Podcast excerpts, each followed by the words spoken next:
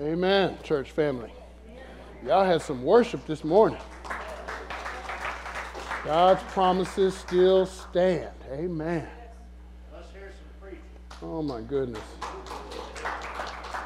Mike Driscoll trying to apply pressure early on. I want to say thank you to the praise team, the dancer, the music. Y'all have been awesome this morning. I don't know why Pastor Bambi always leaves when I'm trying to talk to her. That's how it is on this staff all the time. Did y'all see that cute guy singing that last song? I know you saw him. Somebody's slipping my number later. Because he's cute. I'm so glad that you all joined us this morning for our Black History Month celebration.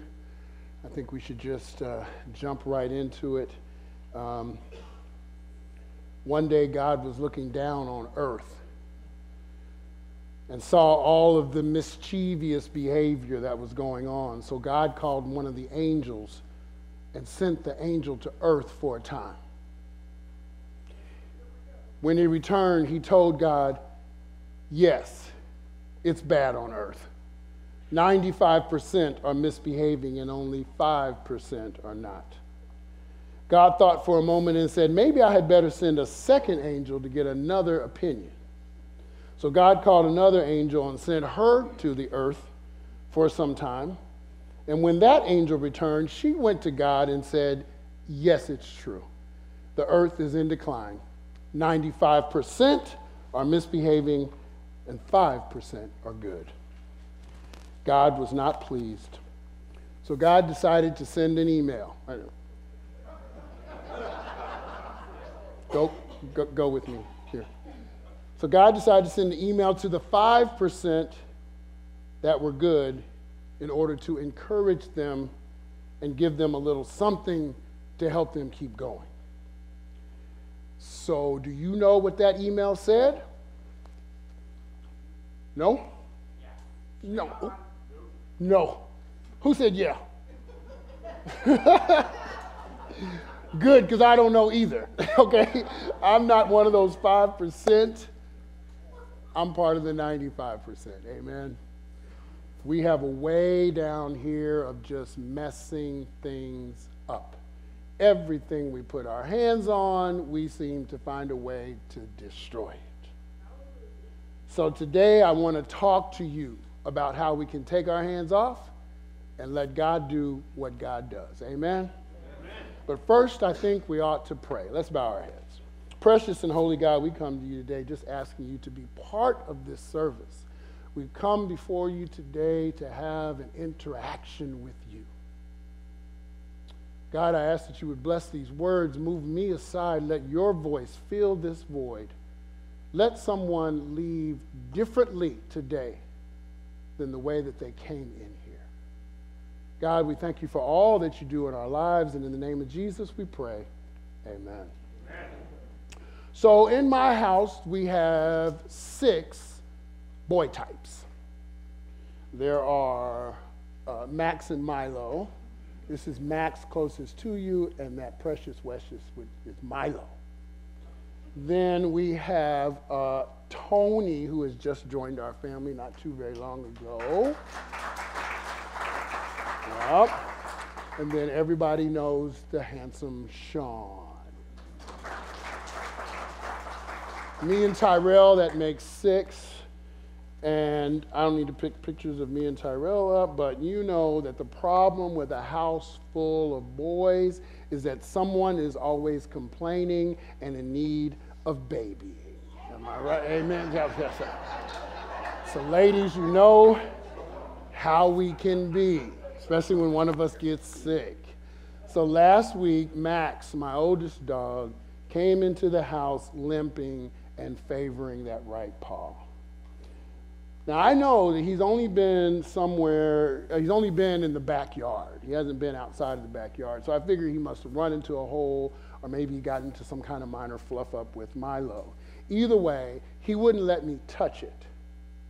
But it was clear he wanted my sympathy and some extra attention, which I begrudgingly gave. my problem was that as soon as one of those rascally squirrels gets into the backyard, Max is full out, galloping to the back of the fence because he's going to catch that squirrel one day. And he's been trying to catch that squirrel for 14 years, and it's never happened. But today was going to be the day. He runs out there, and of course, nope, he doesn't catch the squirrel. But then he looks around and sees me watching him from the kitchen window, and all of a sudden the limp comes back and the I said, We men, we are a whiny bunch. Recently, we were blessed by God for the opportunity to adopt the oldest boy in our house, Sean. It was, praise God. Praise God, praise God, praise God. Uh, we didn't think it was ever, ever going to get done. Uh, three years in that process, but it did. And I was moved to tears and taken aback when our lawyer sent us what would be the official legal decree prior to adoption day. Many have said, and, and my husband would probably agree, that finally uh, being able to adopt Sean was like a weight being lifted off of our shoulders. But reading the actual legal language felt heavy to me. And as I said, it moved me to tears. So listen to this. The child shall, for all intents and purposes, be considered the natural child and heir of the petitioners, Tyrell Hicks and Robert Ferguson, and shall be entitled to the same rights and privileges to which the child would have been entitled if the child had been the biological child. See what I'm saying? I can't say the words. And heir of the petitioners.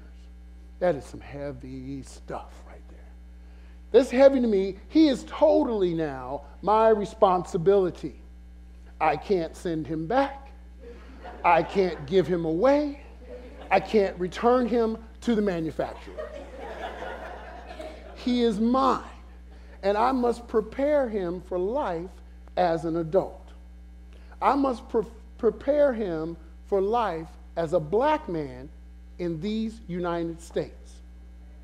I must tell you today that my main concern is that those boys must know how to walk through this world as black men.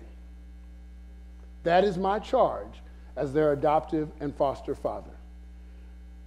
To try as best I can to raise them to be respectful, forthright, honest, and kind. But I must tell you, that's hard raising two black boys in 2023 in these United States is a scary proposition. So, church family, on this Black History Month Sunday, can I honestly share with you some of my fears for my boys? Turn on the news any given day, and you and I are faced with the realities of being black in this country. And I have to tell you, from where I sit, it's downright scary. You don't, uh, you don't have to believe me.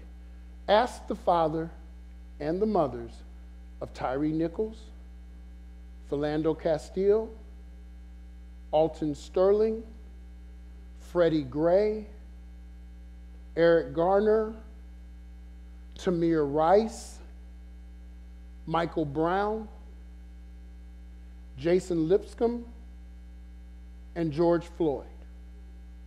So, we as black parents, and any parents to black children, have found ourselves in the precarious position of having to have the talk.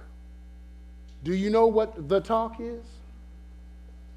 The talk is an uncomfortable but necessary conversation that most, if not all, parents of black children must have with their kids.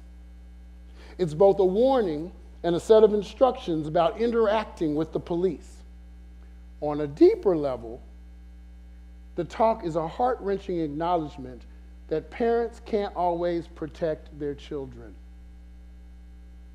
as well as a lesson that could mean life or death.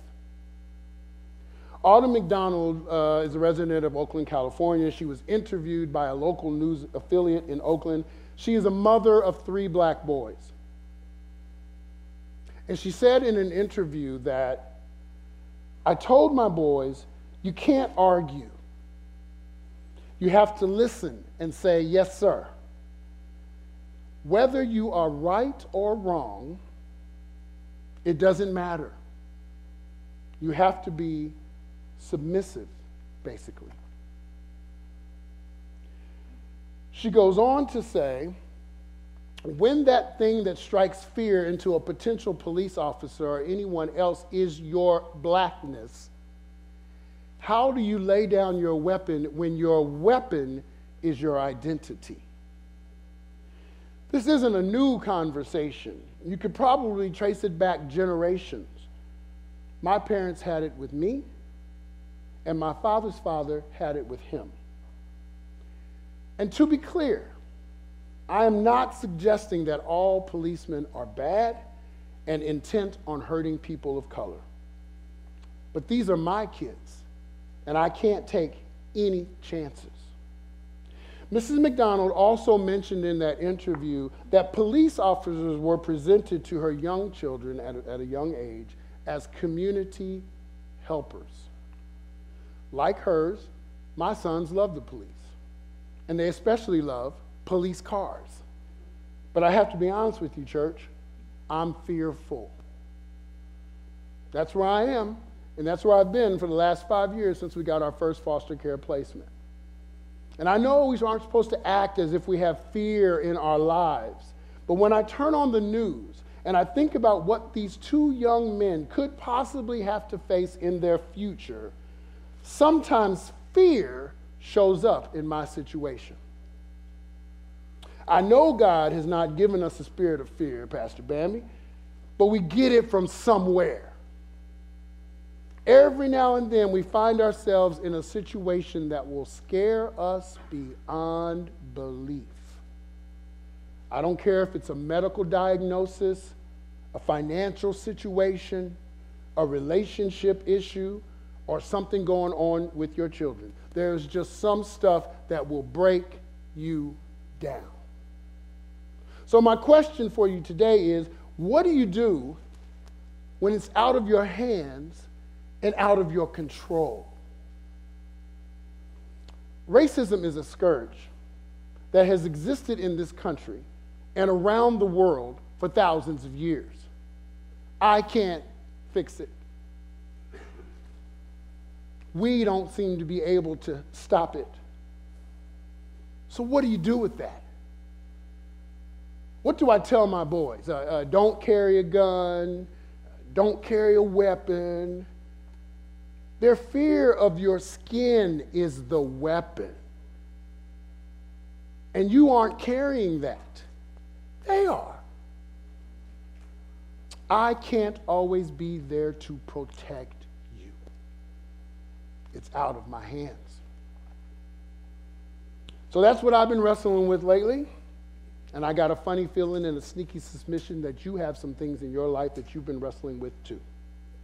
If you live long enough, you will find yourself in the place where you don't have the opportunity to do anything about the circumstance you are facing. So, how do you handle a situation when you can't do anything about the situation you're trying to handle? On July 4th, 1845, we're going back, go with me. On July 4th, 1845, John Tucker, a free black man and a local landowner, was lynched in downtown Indianapolis, right here on the circle. After an altercation with three drunk white men.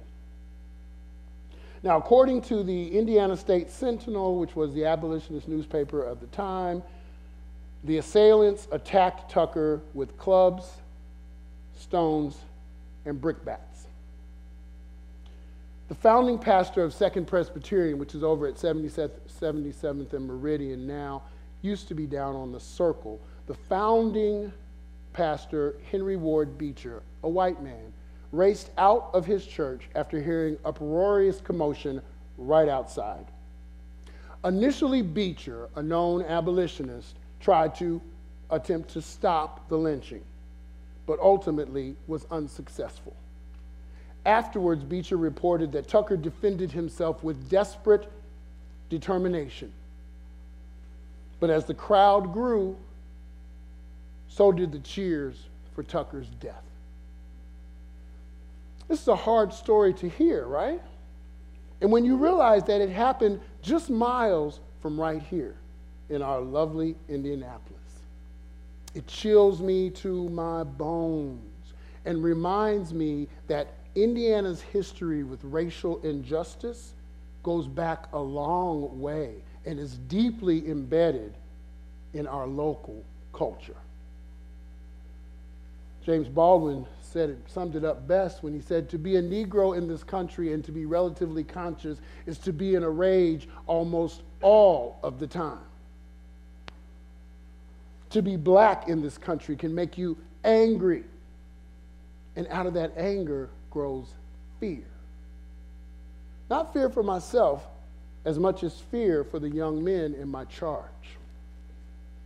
And it makes me want to say, God, where are you? So, as a believer and a person of faith, I turn to prayer and to the Bible. And one of my favorite books is the books of Psalms. And so, as we look at this book, you Bible readers may know that in this book we find every human experience being uplifted. You find brothers and sisters who are at the top of their lives, the top of their game, the mountaintop experiences of life, and they know how to rejoice in a place like that. Then you find brothers and sisters going through the worst circumstances of their lives. And right there in the book of Psalms, you can resonate with people who understand that sometimes life will knock the life out of you. In the book of Psalms, you find people who delight in the Lord and celebrate God's goodness.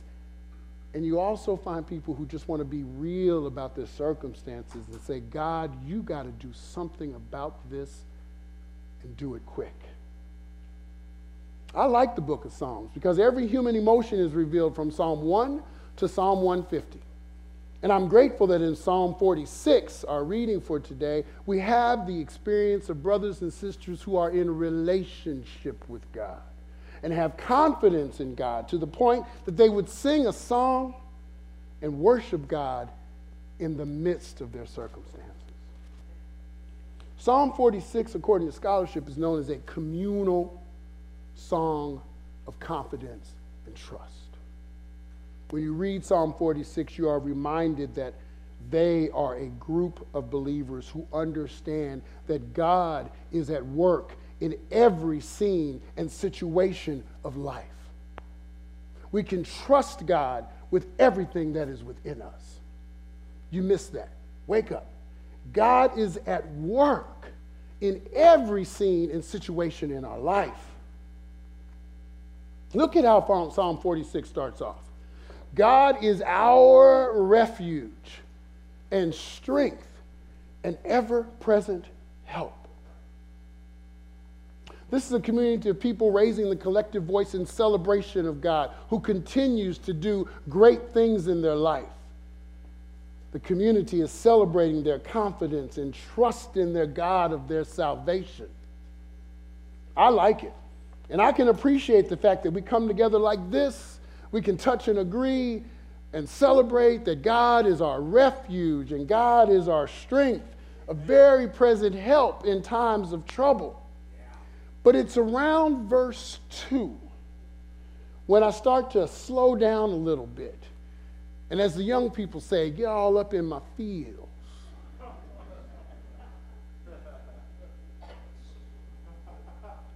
I don't resonate so much with verse number 2. It clearly says, therefore, we will not fear. The psalmist says that because I know that God is our refuge and I know that God is our strength and a very present help in time of trouble, that I will not fear.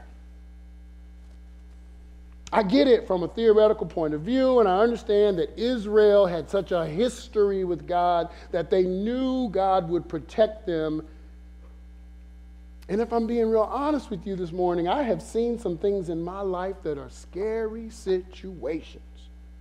When I hear stories of black men being lynched right here in Indianapolis, and I don't care if it was 175 years ago or six weeks ago in Memphis, Tennessee, I am fearful for my little black boys and what the future holds for them. There have been some seasons in my life where fear has shown up in my situation. The Bible says we will not fear. But I ask you something have you ever experienced a situation in your life that you didn't know how you would handle? Or a circumstance that made you afraid? How do you handle a situation when you can't do anything about the situation you are trying to handle? The Bible says we won't fear. And repeatedly through verse, uh, these 11 verses, the psalmist is raising up his confidence in God. And for 10 or 11 verses of the psalm, the worship leader is trying to get everybody in the community to just understand how wonderful God is. I point your attention to Pastor Bambi this morning, telling y'all y'all don't have enough energy and this is your time to worship. The worship leader is trying to get us to understand how great God is. We ought to know it for ourselves, but we need a worship leader to help us. But what I like is in that verse 10, God decides, I'm not going to let the worship leader speak on my behalf. In verse 10, God shows up in the midst of the psalm and speaks God's truth as only God can. And when God speaks into a situation or a circumstance, God says, I know you have some trepidation. Trepidation. I know you have some fear. I know there's a lot that you don't understand. But here is a word for you, child of God. Be still and know that I am God. You will be still. We spend so much time trying to run around and fix it. We want to interject our thoughts and our feelings and our attitudes and our whatevers. And God is saying, be still. Let God be God. I love this text because it reminds me uh, how, that God can show up in the nick of time and speak a word into your situation and let you know that trouble won't last always.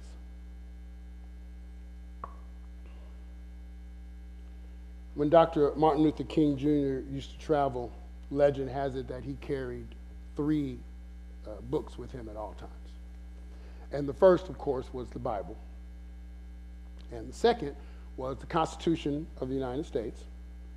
And the third was a copy of Jesus and the Disinherited by Howard Thurman. Perhaps that third book isn't as familiar to you, uh, but my hope is that by the end of the year we'll be reading it together.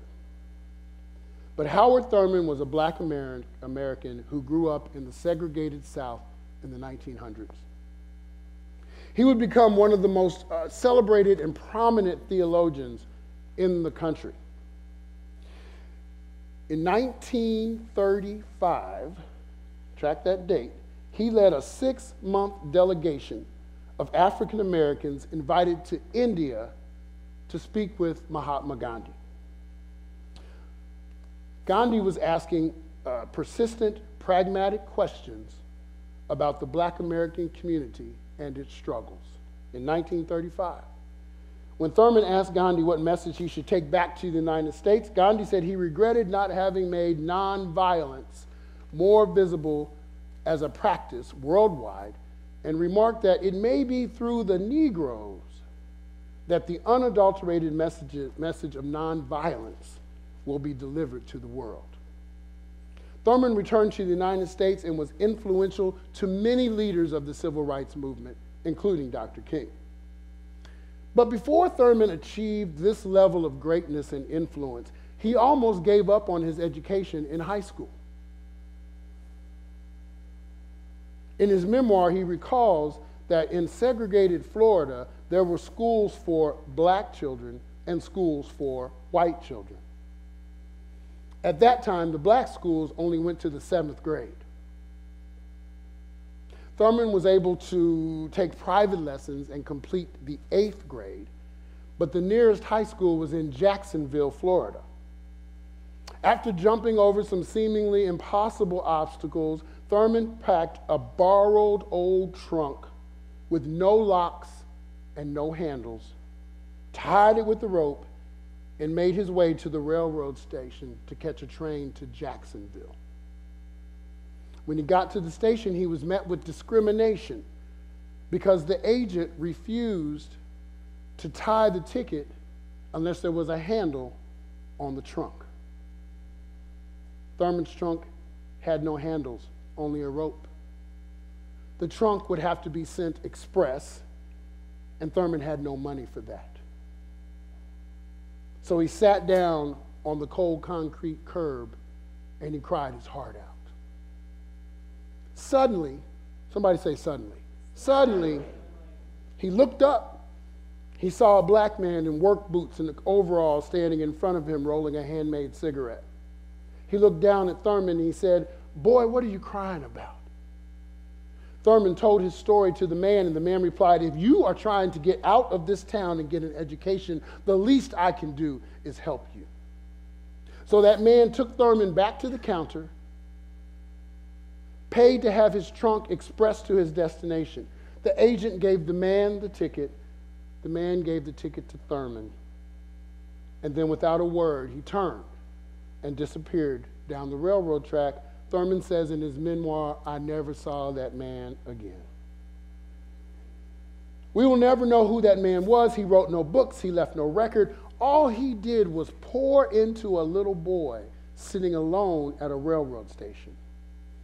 Howard Thurman made it to high school, went on to Morehouse, graduated, got his doctorate, became a minister and a mentor to Dr. King and many others. This is how God works. This is how God moves us forward in this struggle. Howard Thurman sitting on the steps at the railroad station, despondent and disheartened, head in his hand, tears flowing down, and feeling helpless, was lost in a scary situation. How many of you know that sometimes that's exactly where God meets us when we are lost in a scary situation with our backs up against the wall. There doesn't seem to be a way out when it's out of our control and out of our hands. If we could just leave it in God's hands, everything would work out all right. Amen? This blesses me because the first thing that the text seems to be telling me is that when it's out of our hands, we need to relax. Look at Andrea Platt being fabulous. All I said was make it spin. She'd have made it do flips and turn backwards and everything else. Relax. Some of y'all didn't come out to hear this today, but let's just be honest. We are all going through some things. It's very easy to get stressed out. It's the people on the job. It's the people that you live with. Just keep looking at me. Don't turn. Just look at me. It's the people that you live with it's the bills, it's the commitments. It can all, it's a lot of stuff, and it can all stress you out. It is into those situations that God is able to show up and speak a word and say, relax. It's biblical. It's biblical. Where's my clicker? I don't. Be still. The word in Latin, uh, uh, the translation would be "rafa," means to relax withdraw. There are many connotations for this phrase, be still. The first one is not to be despondent or disheartened. Another one is to not be slack or lazy. But the context of this particular passage, if you read it above it, is talking about God who fights our battles. So we understand this phrase in the context as lay down your weapons, withdraw, and let God handle it. Verse 9 tells us that God makes wars to cease. God breaks the bows and shutters the spears. The psalmist talks about wars like the ones that always seem to show up in your life some sort of drama, some situation that shows up in your life and tries to wreak havoc. And when you're in a relationship with God, that's the key when you can't handle the war, the battle, the drama, the stress, God says, withdraw, retreat, take your hands off of it, drop your weapons. God says, I got this. I got this. Let me tell you something. The Bible says very clearly that all things work together for good To them, I don't have no Bible readers in this congregation today. For them who are called according to his purpose. So that says that God's got this and God's got you. Amen. God's got this and God's got you. I wish I had somebody in this congregation to help me this morning. I certainly do believe that God can handle a whole lot of things, things that I can't handle. But I have a problem at the core of who I am. I'm a fixer. I like to fix stuff. I like to get into situations, and, and let, me, let me just be clear when I say that. My husband would disagree because I don't fix the plumbing, but, he will probably tell you that being a fixer is the, the best and, and the worst thing about me. See, I'm not a fixer like this. I, I don't know what that is. This guy, I, am not a fixer like this. He doesn't have a tire, so he just. We all gonna die, but I'm not a fixer like that. And I don't know what the heck. I'm not a fixer like this. I'm not handy. I'm not nearly that handy, but I like to fix situations and circumstances.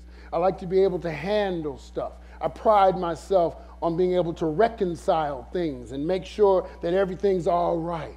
It irritates my spouse to death because sometimes all he wants me to do is listen. But before he can finish the sentence, I'm already on my way to try to fix it. He said, You move so fast. Why don't you slow down sometimes? What? What's the problem? What's the problem? I'm here to fix it. But what do you do when you encounter something and come up against something that you can't fix? You come to a point in your life where you face something that you don't have any control over. God says, relax, be still, and I want you to remember. Remember that I am God. Because if truth be told, some of us fixers have a God complex. I hear no amens. Everybody got quiet. Do we have any fixers in the house? Are you a fixer? Okay. Do we have a God complex? Uh. We think we can handle everything especially after the training we've had, the degrees we have, the experience we've had, the circumstances that we've already handled. But I feel like sometimes God has to sit us down, humble us, and remind us that God is in charge, not us. I ran across something as I was preparing for today that I thought was, was very interesting. If you look at Proverbs 30 26, it talks about the rock badgers are feeble folk. They make their homes in the crag, and a crag is like a, a, a rock wall side of a, of, a mountain or something. And here, look, aren't they adorable? Those are rock badgers, are conies. They're considered weak and not strong enough to fight. The Bible re- refers to them as feeble, which means that they lack physical or mental strength. It comes from a Latin origin, which means to lament, weep, or cry. But rather than sit around and cry because of the hand that they've been dealt, they have found ways to adapt to their environment. You see, the rock badger makes its home, or their holes, among the stones and the rocks. They go where men can't dig them up. They go where dogs and foxes can't follow them. And then when they see men, or dogs or foxes coming, they run into the rock holes and are found safe. Somebody look at your neighbor and say, found safe. We, God is our refuge and our hiding place. We don't have to focus on what we lack or how big our problems are or how seemingly unsurmountable our obstacles are. Like the rock badger, we have to reposition ourselves we have to go higher into the rocks to a place of strength and protection. God is our refuge, our strength, a very present help. The Bible literally helps us to understand today that when we find ourselves in distressing situations, we don't have to go looking for God because God is already present. We don't have to wonder where God is in all of this. God is right here with us. Have you ever had a situation where God worked some things out in your life? All right, we're serving refreshments in the social hall. I only want to talk to the people who have had God work something out in their life. I can't be by myself on that. I can't handle it on my job. I can't handle it in my family. God has worked some things out for me. God is our refuge and our strength, a very present help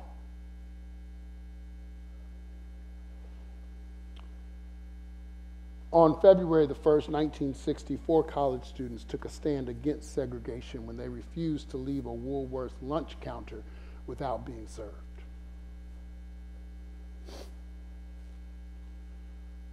Over the next several days, hundreds of people joined their cause in what became known as the Greensboro sit ins.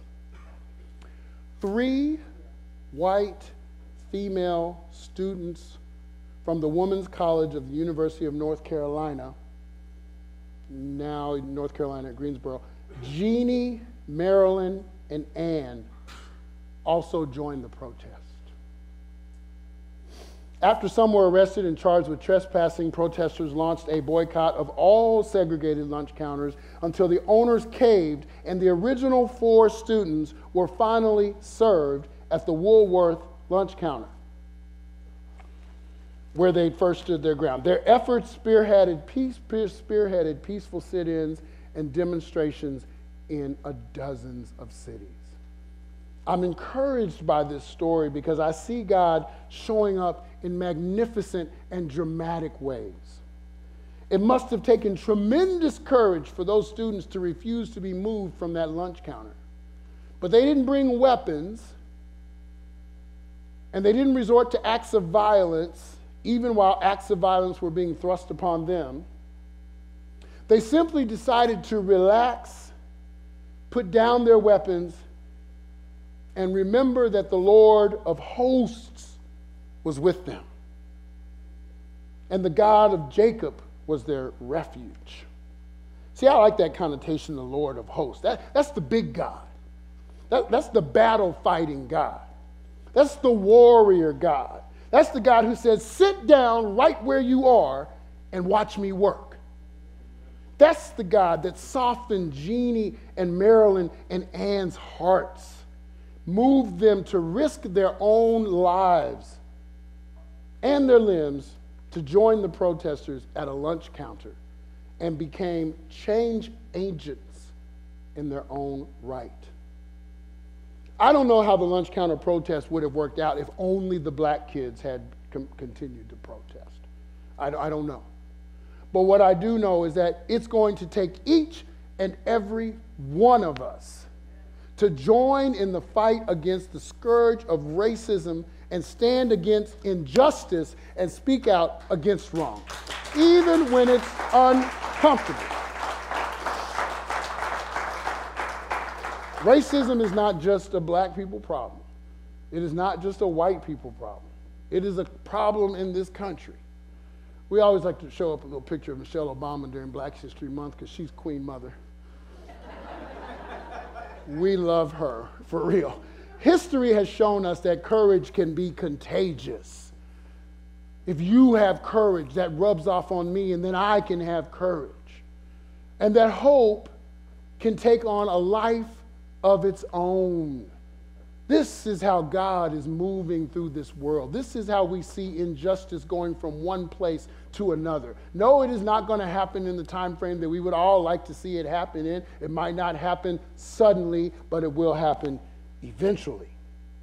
Our text today let us know that we are to be still, that we are to remember what God has done, and lastly, we better recognize. We better recognize that we are not in charge, that God is in charge, that every knee shall bow and every tongue shall confess. Racism is on the wrong side of this story, and you can either choose to be on the wrong side or you can be on God's side. I encourage you all to be on God's side because when it's all said and done, every knee will bow and every tongue will confess. That is the truth. I believe that God has a way The Bible says that in the name of Jesus, every knee will bow and every tongue will confess. God has a way, and I believe that what God is doing is going to happen eventually. Just like when we were talking about adopting Sean, it took a real long time, but it happened eventually. Some things, like the case of Howard Thurman and the man showing up just when he needed him, happened suddenly. But we know we serve a God that might do it suddenly, might do it eventually, but God will do it. Amen? Join with me this morning and say, I don't know when God is going to do it, but God will do it. I don't trust mankind, but I trust God. I won't wait on man, but I will wait on God. In the name of Jesus. Amen.